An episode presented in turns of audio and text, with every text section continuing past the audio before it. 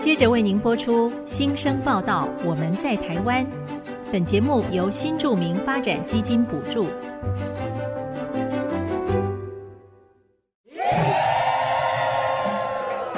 他们从世界各地来到这里，带着梦想和新力量，还有丰富的多元文化。新生报道，我们在台湾。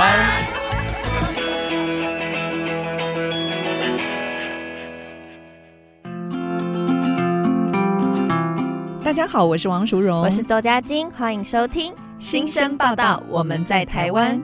这是一个关注新著名文化的节目，期待透过空中频道，让更多人可以听见新著名的心声，分享台湾多元文化的美好。哎，淑荣姐，你最爱的龙岗米干节活动又要开始喽！嗯、我之前记得你特别叮咛我，如果活动开始之前，一定要告诉你，我们要一起去吃米干、泼水祝福，还有打歌同乐。而且这几年我几乎每年都会去参加哦。哎，你还记得，真的很有心哎，不愧是我的好姐妹。不过我也早早上网搜寻喽，二零二三桃园龙岗米干节，我知道活动就在这个月四月二十二号开始。对呀、啊，石龙姐已经迫不及待了，对不对？没错，上次听你说跟朋友一起去，还有打歌，对不对？参加打歌活动，然后身上都泼的一身湿湿的，我觉得好有趣啊，很想去体验。今年桃园龙岗米干节的举办地点有更改，是回到了中正新村，而且转型成为了真正连接在地居民生活的地方活动。嗯，一系列的节目和活动会在中正新村文化园区还有云南文化公园举办。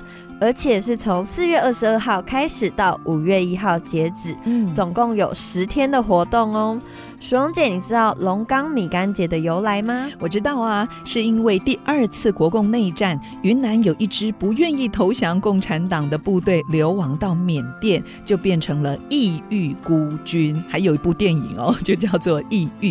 后来他们撤回台湾，带着家乡的文化美食，来到了桃园龙岗，让龙岗地区。拥有全台难得的少数民族文化，桃园市政府从民国一百年就用在地的美食米干来开办第一届的龙岗米干节。对啊，透过活动来诉说这段异域的历史，后来又结合了泼水节，还有推广美食以及深度的饮食文化，成为桃园最具代表性的地方节庆。那接下来我要介绍这个活动的主角就是米干。嗯、米干是云南一带的家乡。乡料理也是那些撤退来台湾的孤军家乡的记忆。后来米干在台湾落地生根，也融入了台湾味。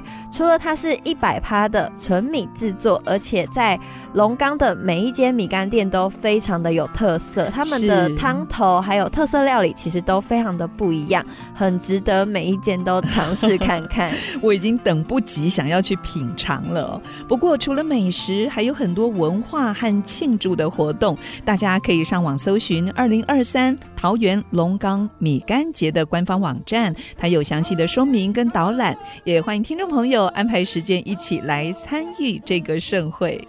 最后呢，我想要跟大家分享的是一首我在龙岗米干节听到的打歌音乐，这些都是现场演唱还有现场演奏的。是下一段节目呢，我们邀请到好几位桃园市新移民女性关怀协会的新住民姐妹来到节目当中分享。广告过后马上回来。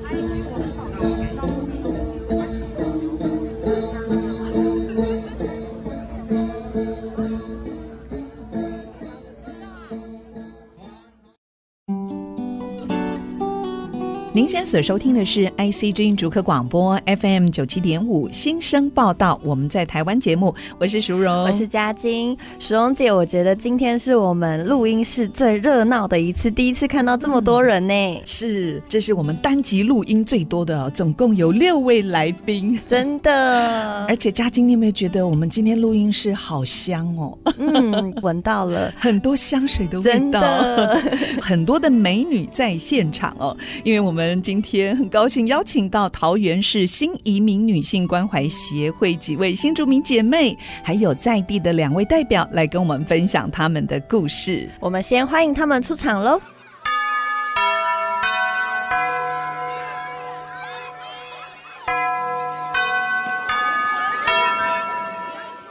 首先欢迎协会现任的理事长，曾经荣获桃园市二零一九年新住民杰出楷模奖的吴炳荣。炳荣你好，炳荣你好，大家好，我是吴炳荣。สวัสดีค่ะดิฉันอัญญรัตน์ค่ะ 大家好，嗯，然后用解释我的名字啦，泰国名字，对。你泰国名字有什么特别的意义？跟佛教有一点关系，对。你的信仰是佛教？是。我看到你手上也有刺青经文，非常的虔诚。真的，那接下来我们也欢迎协会泰国的文化宣讲师，目前是协会的总干事林李翠玲。翠玲好，大家好，我叫翠玲，สวัสดีค่ะ， ชื่อสุภาพรค่ะ。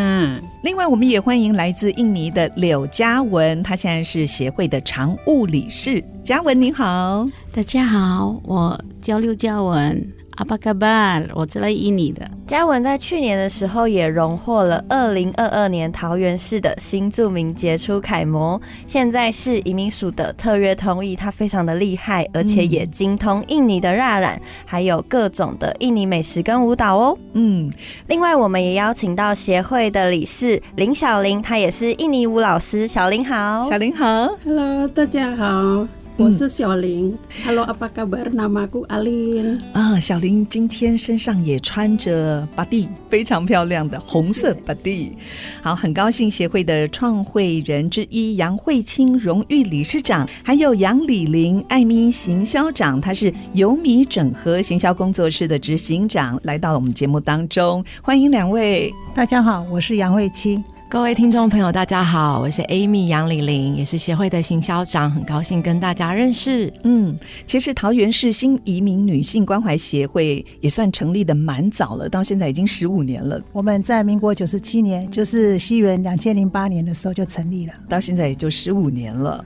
嗯，我想先请慧清跟大家来介绍一下，当初为什么会想要在桃园成立这样的一个服务性质的协会？那主要是提供哪些服务？当初呢，因为十五年前那时候，一般社会大众对新住民还有一些刻板印象。嗯、那时候我就跟了一群对那个新住民文化就是有兴趣的一群朋友，志工朋友，就成立了这个新移民女性关怀协会。啊、嗯哦，主要开始的发起是台湾的朋友，有台湾的朋友，也有一些新住民朋友共同发起的。哦、你们共同发起的？对，是的。那主要是提供哪一些服务呢？那时候是因为一般社会大众对新住民很多刻板印象，还有一些称谓也都不是很好听，所以说那时候我们就办了很多的关于呃新住民的一些学习楷模的表扬，还有一些百工精英奖的表扬。让大家知道新住民在各行各业其实都是蛮优秀的。是，哎，还有呢，因为我们的新住民他们也喜欢台湾的文化，也喜欢那个家乡的文化。嗯、为了加强宣传这些，我们常常办一些美食的活动啊，交流啊。嗯、然后呢，我们的因为我们的协会是由很多国籍的新住民朋友来组成的，嗯、哦，有各个国家，所以我们常常办一些舞蹈交流啊，或一些文化分享的活动。嗯，啊，就这样子让大家认识新住民文化。那现在大概有哪一些国家呢？呃，目前我们协会里面有印尼、越南、泰国。还有一些呃，像巴基斯坦，还有中国，对，还有中国。中国的话，各省都有。嗯、像我们有一群的缅甸的姐妹，非常的活泼。我们有很多支的那个缅甸的舞蹈也有，哦，也有菲律宾嘛，对，哦，还有菲律宾哇，哦，菲律宾他们比较分享美食，嘉晶的家乡。嗯，像我们今天邀请到的四位来宾，就来自印尼还有泰国，所以我们今天可以听到很丰富来自各个国家的文化。嗯，那协会其实在去年举办了一个非常特别的活动，叫做新著名创意职人商品海选新味里的创意料理竞赛。其实秉荣还有翠玲跟嘉文也获得了一级棒奖。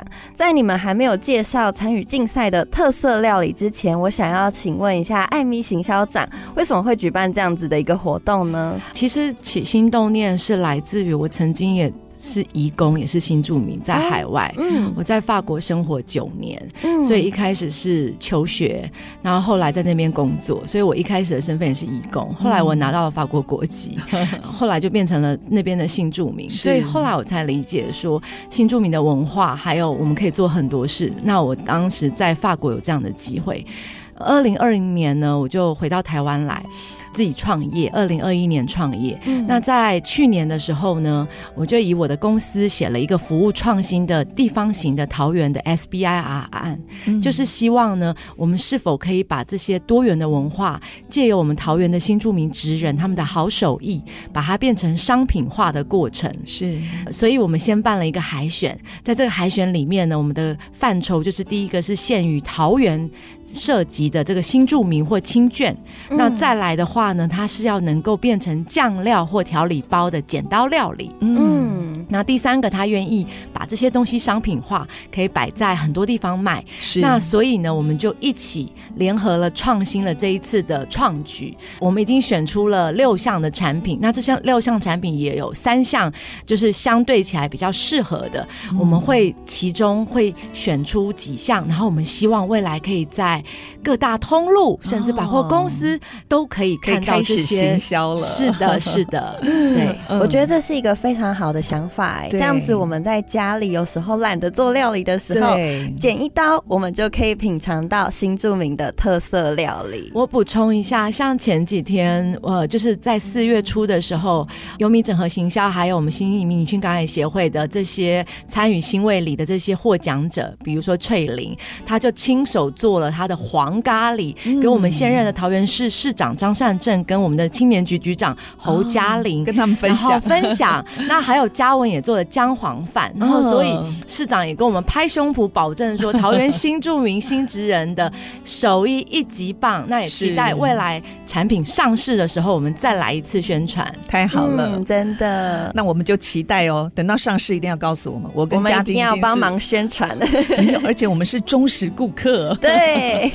好，那我们现在就赶快来请教总干事翠玲。翠玲真的是做了一手泰国好菜哦，而且听说您在家里还种满了泰国香料的植物，那是不是也可以跟我们分享一下您自制的这个泰式酱料呢？嗯，我的那个黄咖喱，我是用姜黄，我的最主要的黄是用姜黄，嗯，然后可能用好几种那个材料，那可能我种的会比较多哦，所以你都是用新鲜的材料来做的哦，是的，哦，那吃起来一定不一样。我们平常都是用一个咖喱块，对，而且是自己做酱料，然后自己种酱料，我觉得真的是非常特别耶。像我的黄是用姜黄来嘛，姜黄是最主要的，然后可能会用一些香茅啊，然后辣椒我也是我自己种的，那、嗯啊、香茅也是我自己种的，姜黄有时候我也是自己种。种。哇，那可能种用完一批之后呢，剩下的可能就要用买的，然后我再种一批，再等下一年的时候就可以再用我自己种的。然后还有柠檬叶也都是我种的，很大颗。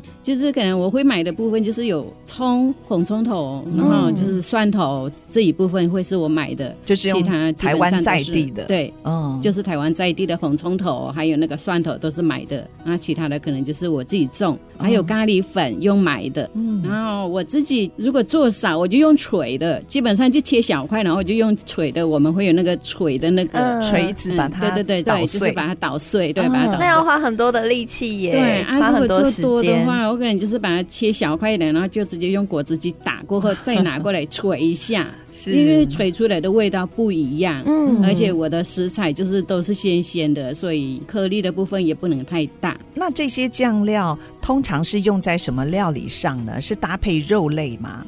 肉类、海鲜类都可以，都可以。只要你觉得、嗯、啊，今天我可能想吃牛肉。那你就是买那个牛肉回来煮牛肉，嗯、你要煮鸡肉或是猪肉、海鲜，通通都可以，只要你想吃的，你都可以拿来煮。我的这个这个咖喱酱哈，因为是有蒜头，嗯、所以如果不是全素的话，是可以吃的。是，嗯，那秉荣理事长曾经是知名泰式料理的主厨，而且运用在地的食材结合，目前在泰国夜市热卖的。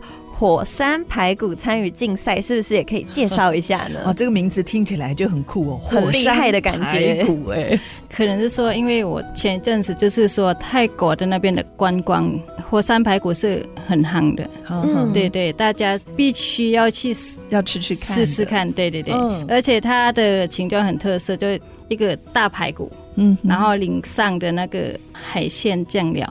哦，海鲜的酱料、哦，对对对，好特别。那个酱料就是很很天然，嗯、就是可能是说蒜头啊，然后辣椒，嗯、然后香菜，嗯，柠檬，然后盐巴，就这样子，就很单纯。是，所以都是新鲜的食材，嗯、所以味道很特别。对，对那个香菜跟柠檬是我最爱的。那还有嘉文，嘉文，你是以印尼烤肉的沙爹酱。深受评审的欢迎哦。对，因为呃，我们就是烤肉，就是沙爹酱，在那边就是很多用处啦，不只是拿来烤肉蘸酱，或许也可以。哦、最有名的香港的什么烧麦，烧麦也是可以蘸那个酱。烧麦、哦、烧麦也可以哦。对，哇，还有也蔬菜也可以，蔬菜也可以。嗯、可是这个因为在里面也是有加一些蒜头，嗯、对，这个能就像是完全。全素的就不不能，对，不能吃这样。淑蓉姐，我跟你说，我每次去新著名的相关市集，我一定会买的就是沙爹酱。真的，我每次都非常喜欢这些料理，很期待未来你们可以在台湾的各个通路可以贩售这些特色的酱料，还有特色食物。那其实对我来说呢，料理是纪念跟怀念菲律宾家人的一种方式。那最让我印象深刻的就是我外婆特制的酱醋猪肉 Adobo Manok，那每次吃到这道料理，我就会想起在菲律宾的家人。嗯，的确哦，食物是最好的一个记忆。协会曾经到桃园的龙潭，还有大园的社区关怀据点，为长辈送餐，准备了泰国的一个料理。哎，我们是不是请翠玲来跟我们介绍一下？听说你凌晨三点就起来开始准备料理喽？之前我们就是。有去那个老人聚会点，嗯，然后有送那个咖喱鸡跟面线，对，那个真的就是就是早上中午前就要送到，所以那个手工会很多，对，会很多工，所以。我就真的是三点就起来准备料，因为要熬要煮，然后那个鸡肉是要先烫过，然后再拿来把它撕成那个细细的一丝一丝的，嗯，鸡肉丝，对对对对，让让长辈可以比较好下咽，对对，因为是长辈，长辈所以牙齿也不是很好，所以我们每一样东西都要熬到那个味道都很够，还有那个鸡肉都一定要。烫完之后稍微冷了，就烫手也也要赶着来撕，把它撕成丝这样。嗯，不过长辈应该不太敢吃辣的，对不对？但是泰式料理会不会很辣呢？是会很辣，但是你们有调整？呃、对，考量到是老人家嘛，对不对？长辈，所以就我们就会把它辣椒会减少。嗯，就不会那么辣，就是等于说改良过的味道。对，我觉得很棒哎，用食物跟长辈交朋友哦，真的是一件非常有意义的事情。一方面可以用食物让长辈去认识东南亚文化，嗯、对于姐妹也可以有更多的理解。那谈到这里，我们先休息一下，待会再有精彩的分享哦。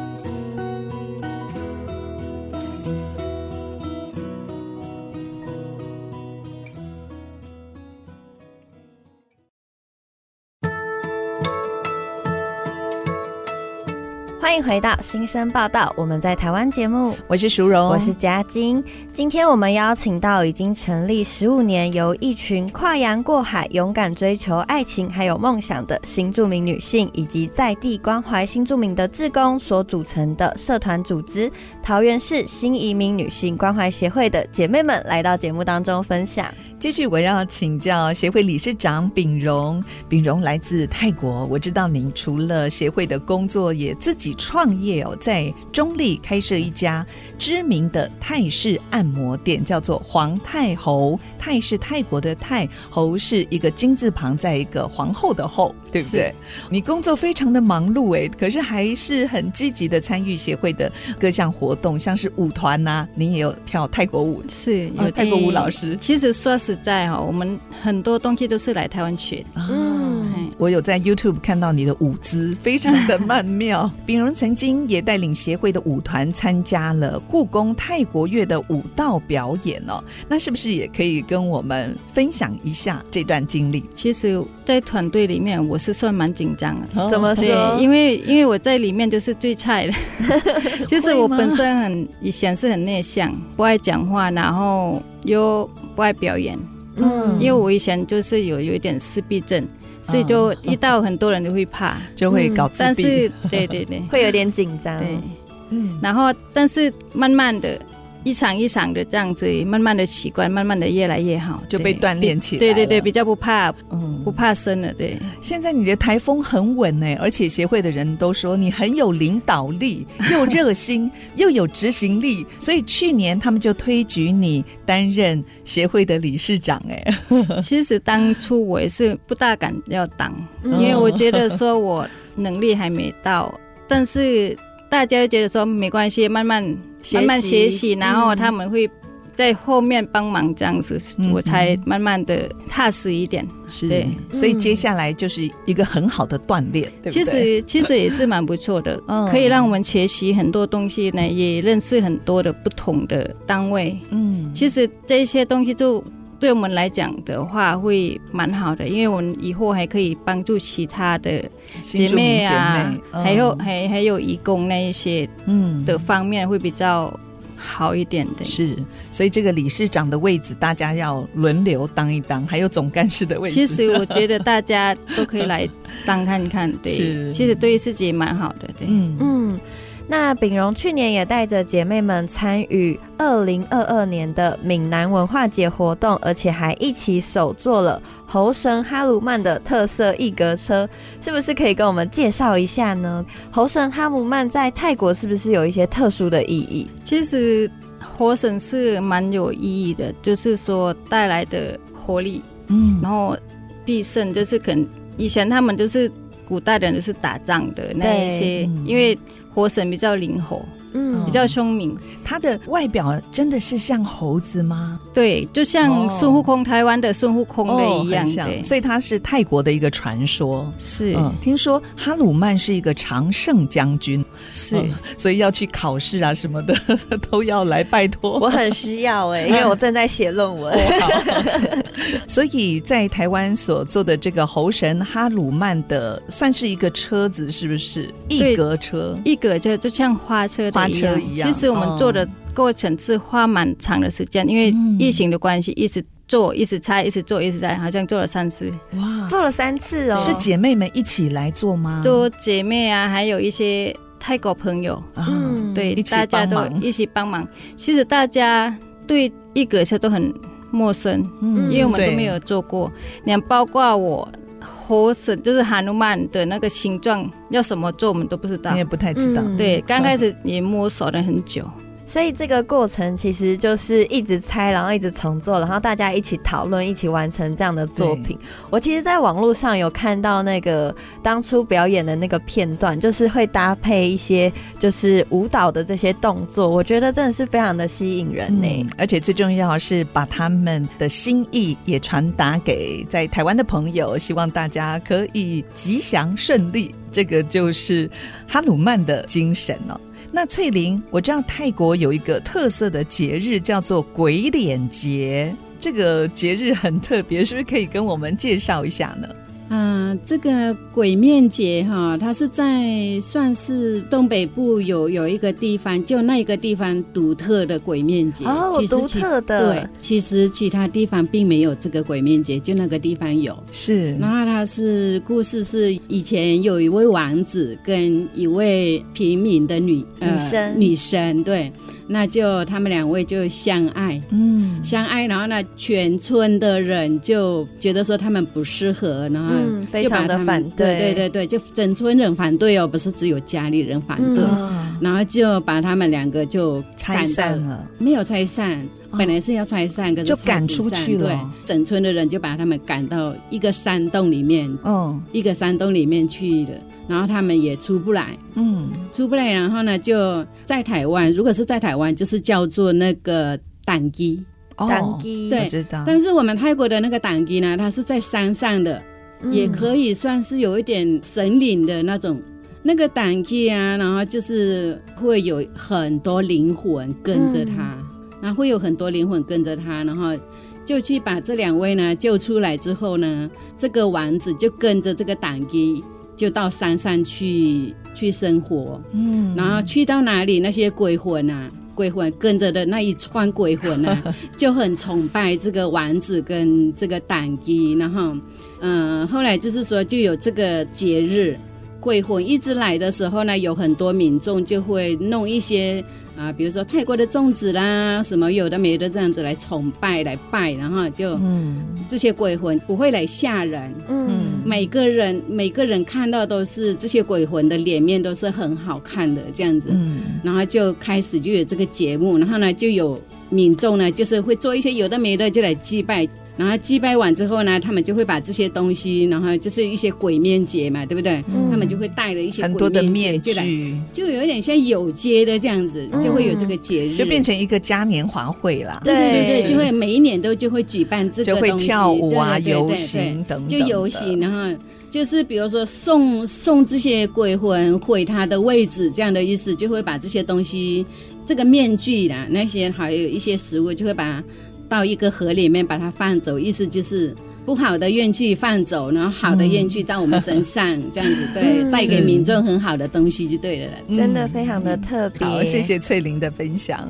其实协会呢，总共有三个舞团。嗯，刚刚我们听到了，就是来自泰国的姐妹分享他们在泰国的文化，也有一个在协会的舞团叫做太有趣。还有来自越南的越来越好，以及来自印尼的印象魅力。那小林呢，就是在印象魅力来担任就是重要的责任。小林老师，对对对，小林，你之前在印尼就有学习这些印尼的舞蹈吗？嗯，其实从小的时候都有有练习，然后有时候表演啊，像印尼的那个国庆日，我们会有办果冻，啊、嗯，我们会就是。舞蹈那种，然后有时候那个学校啊，今天有那个他们毕业，然后我们也可以。哦，在毕业典礼哦，对对对，跳舞给他们看。对，我知道印尼有一万多个岛屿哦，每个地方有不同的语言跟文化，那舞蹈也是，对不对？印尼的舞蹈哦，我看好像蛮着重在眼神还有手部，是的，所以每一个表情都有它的意义吗？对，嗯，那可以跟我们介绍一下你最喜欢的印尼舞有哪一支呢？以后我们在台下看的时候，我们就知道它的意义。其实是很多啦，就是现在我们就是有呃，Lagu Manuk Dadali，嗯，这是什么？雄鹰歌。雄鹰，我在网络上有看到印尼的雄鹰之歌哦，这个是很有代表性的。你们也曾经跳过，是这个舞蹈有什么特别的地方呢？呃，特别就是好像飞越来越高那种。哦，会飞得越来越高。是，那这个也算是一个祝福的舞蹈喽。是。跳舞的人还有看的人就会越来越飞黄腾达，做事都一切顺利。是我有看到你们的舞蹈，哎，你们身上穿的就好像是有翅膀的那个团服，这个是你们自己做的吗？对，设计做的。我们会自己想办法。这首歌我听过，非常的轻快。嘉晶，等一下我一定要播给你听。好啊，没问题。接下来我们还有一位来宾嘉文，他除了是印尼语老师，也积极透过各种活动推广印尼的蜡染还有文化。那我之前看到协会的脸书有举办过印尼蜡染的课程，有使用一种很特别的器具，是不是可以跟我们介绍一下？印尼蜡染的部分就是编针，原本是中爪哇 solo，就是 batik 蜡染那个就是很传统中爪哇。对，哦、然后后来在二零零九年编针剪果剪果的那个拉染，就变成现在有一种拉染热。在八月还是九月的二十八号还是二十九号？嗯，对。然后我们都会比较尊重这个对一间的文化的话，我们在那一天就是每一个人都穿拉染的衣服，对，就像你们两位穿着蜡染的衣服，这我自己缝纫的。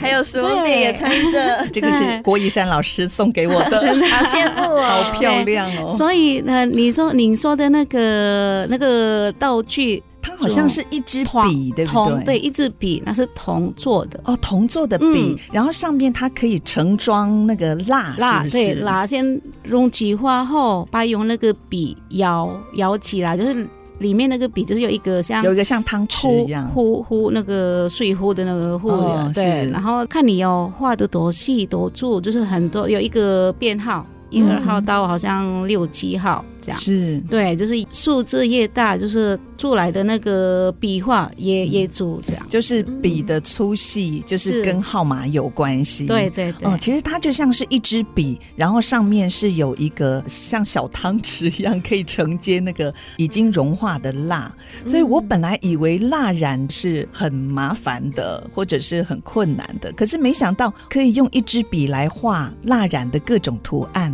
是，嗯、呃，因为呃，传统的部分可能比较确实比较麻烦，因为可能就是一件像阿嬷，或是那个就是老人，要是因为在印尼女生就是已经没有在当白领那种，就是一直在家里家庭主妇，对，然后他们都会有一些自己做拉染，自己画，对。对，然后编针这个发展方向很好，然后有一些厂商他们会自己。可能开一个工厂或者什么，就让一些家庭主妇有一些工作这样子。嗯、可是现在因为传统的部分可能比较麻烦，而且价钱很贵。对，是，嗯，然后现在很多就是用印刷，嘿，对，印刷个比较印刷上去。是哦，所以最传统的是手绘手工。对，哇。那这个一定很贵了，而且技术要非常的好哎，不小心就会突出去，对不对？哎，不过这个也变成特色啦。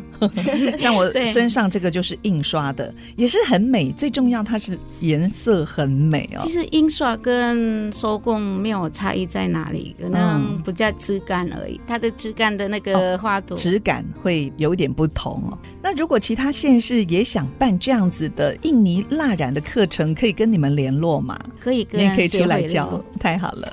那嘉文目前是移民署的特约通译，也协助新住民移工处理各式各样的纠纷。那有没有遇到一些让你觉得很印象深刻的一些个案呢？其实你知道会想起，就是我们在完成任务的时候，也是常常遇到难以克服自己的情绪啊，后续的一些。哦、嗯，你在翻译的过程当中，对，被当时的一些因为毕竟，哦、毕竟可能像比如说助理新住民个案，嗯、会遇到被家暴，就被老公家暴。嗯，是我当时有呃助力过一个住在西枝，就是西枝，嗯。她是因为老公吸毒，然后她女儿在三岁就常常被自己香烟就是这样一直哦用香烟烫。对。哇，然后那个那位新著名姐妹前身就是欧姐她边路一待了三年哦。对，嗯、因为一检的好像法律规定，如果你没有拿到身份证，离婚后必须马上回国。嗯，一个月内有离开台湾，那孩子也带不走，对不对？对。可是我觉得就真的干不下去，你知道吗？每次的姐姐，我又被虐待了，家暴对，又、嗯、被，然后说你有没有寄烟伤？虽然是我我住中立，他住新北，有没有？嗯，可能他们知道我的就县长长协助义工还是新住民，所以他们都会联络我，然后就我就马上你就要跑过去，然后我老公说你要去哪里？我说有一个姐妹急救，她被家暴。嗯不能自己去啦！你怎么干嘛自己去？到时候你也被打怎么办？对，对。后来也是嘛，我老公刚下班，他就陪你去。对，哇，他是上夜班哦，一大清早就下班后马上陪我去。嗯，还好他有去，知道吗？那位姐妹的所有的东西就从五楼，从楼梯就一直。丢下去，知道吗？还有没有找到我们？还好啦，现在就是那位姐妹现在在新竹，蛮幸福的，也是有在中心建立一个家庭，家庭，嗯，再婚了，对。然后如果处理义工的部分，也是常常可能被雇主和中介被讨厌了，因为我们是啊 会站在。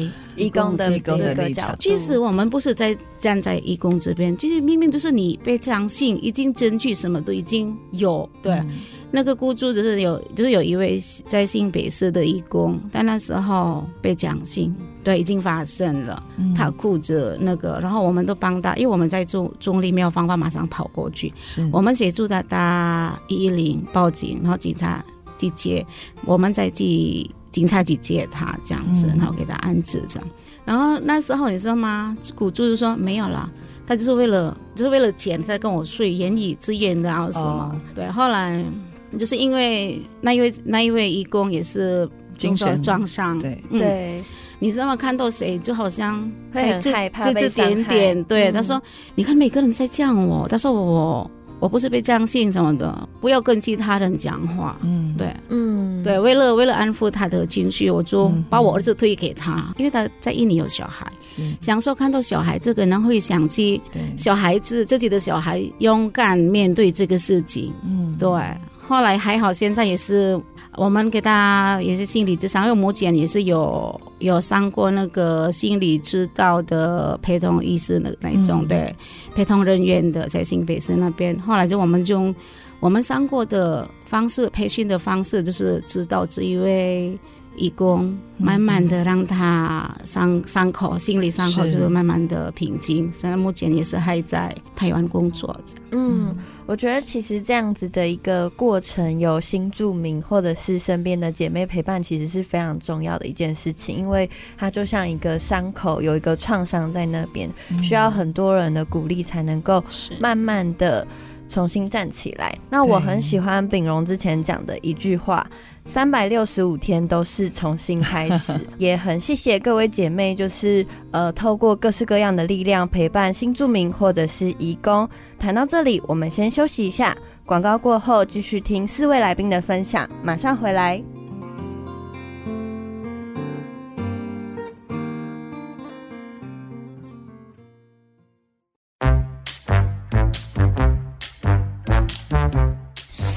见万花筒。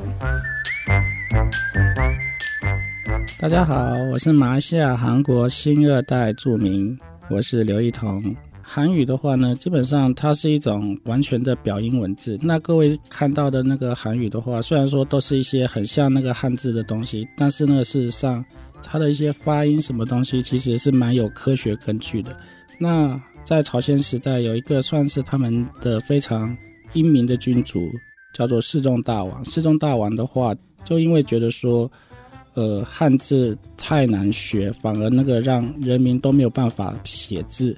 那所以说，他就那个召集他的大臣们，就写了一本叫《训民正音》的书。那这本书里面的话呢，就是用我们口腔的发音的那个器官来作为他们那个表音的一个符号。其实韩语就是那种他们的那个文字的话，基本上就是因为好学。然后，其实对于那个扫除文盲来说，是一个非常有效率的一种文字。那后来，因为其实韩国以前的话都还是用汉字，但是用那个韩语来读。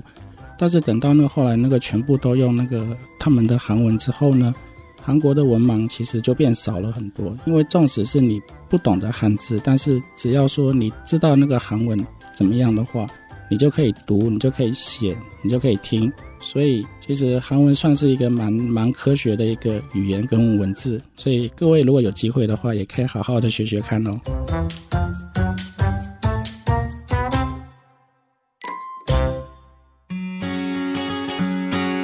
欢迎回到新生报道，我们在台湾节目，我是淑荣，我是嘉晶。上一段我们听了来宾们的分享，看到姐妹们都有各自的专长、热爱的事物，也因为桃园市新移民女性关怀协会，让大家可以在这里彼此认识、互相交流。刚刚上一段，其实秉荣理事长有提到自己之前是一个非常害羞的人。那我很好奇，参与协会的事务之后，对你来说有哪些改变，或者是成长跟收获呢？其实对我来讲的话，就是改变的蛮大。第一个就是语言，所以以前我都都一直上班，都没有来出来学习。因为参加学会的时候，会有一些很多课程。嗯，其实。很多就是政府机关啊，还有协会一起配合，然后让我们一些新住民啊，那一些来上课，这些对我们来讲是改变的蛮大。嗯，然后还有一些法律规定啊，家庭啊，嗯、让我们姐妹知道的蛮多的，比较懂得保护自己的。是，对。然后对我来讲的话，就是说。跟家人也互动的蛮好的，嗯，可能是说很多东西活动，跟小孩吗？小孩啊，还有先生，先生对，对，因为很多不懂，他都要出来帮忙。然后有一些活动啊，人少不过，我也拉着孩子来去一起跳舞，哦、对对对对。嗯、有时候会让他们一些帮我做一些小东西啊，还是什么，有、嗯、都有在互动。因为平常我跟孩子。可能因为是工作的关系，我没有跟孩子比较忙碌，孩子互动。哦、有时候一个礼拜见两次面，同一个屋。对，在同一个屋檐下，对，但是都没没见到面。可是有一些假日，他们就会出来帮忙。我觉得、哦、所以反而参加了协会之后，亲子跟家人的关系就更密切。不过我觉得刚才炳荣说到一个重点，就是语言很重要。刚来台湾的时候没有特别的学华语，所以后来经过协会开设的一些课程，语言学会了就可以沟通。因为有一些东西你必须要去做功课。嗯。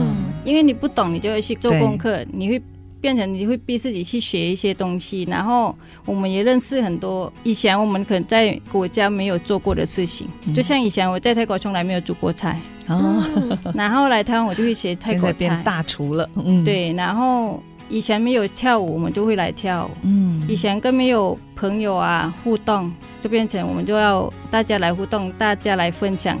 我觉得蛮好的，对，大家来发挥自己的实力也蛮不错的，对。大家在这个过程当中，其实是彼此的互相成长、互相学习。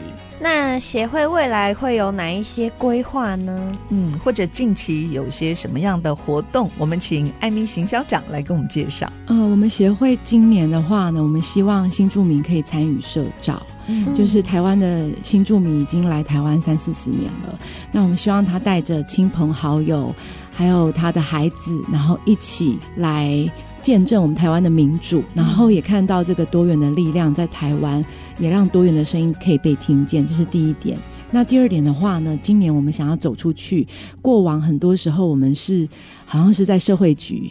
那今年协会想要从不同的面向，比如说客家客家事务局，跟新住民跟客家的文化的结合，然后或者是所谓的文化局，我们的文化怎么样去给更多的台湾人知道？我们想要让我们台湾的好朋友知道说，台湾很棒，拥有这么多来自世界各国的新住民，那它将会是台湾最美丽的风景。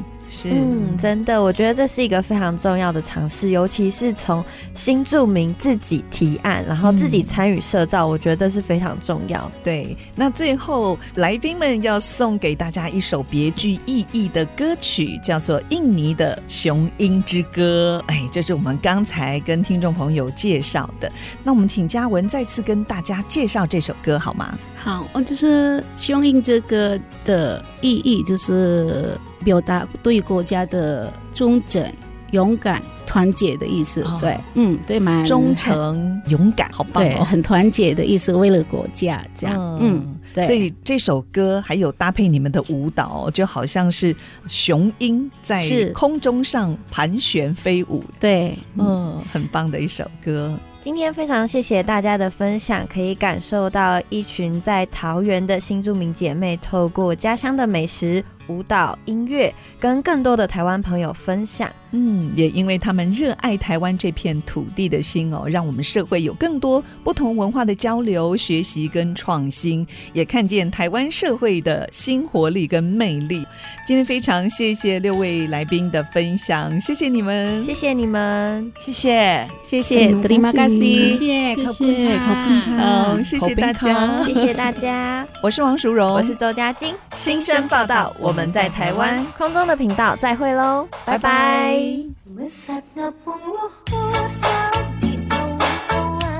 本节目由新著名发展基金补助。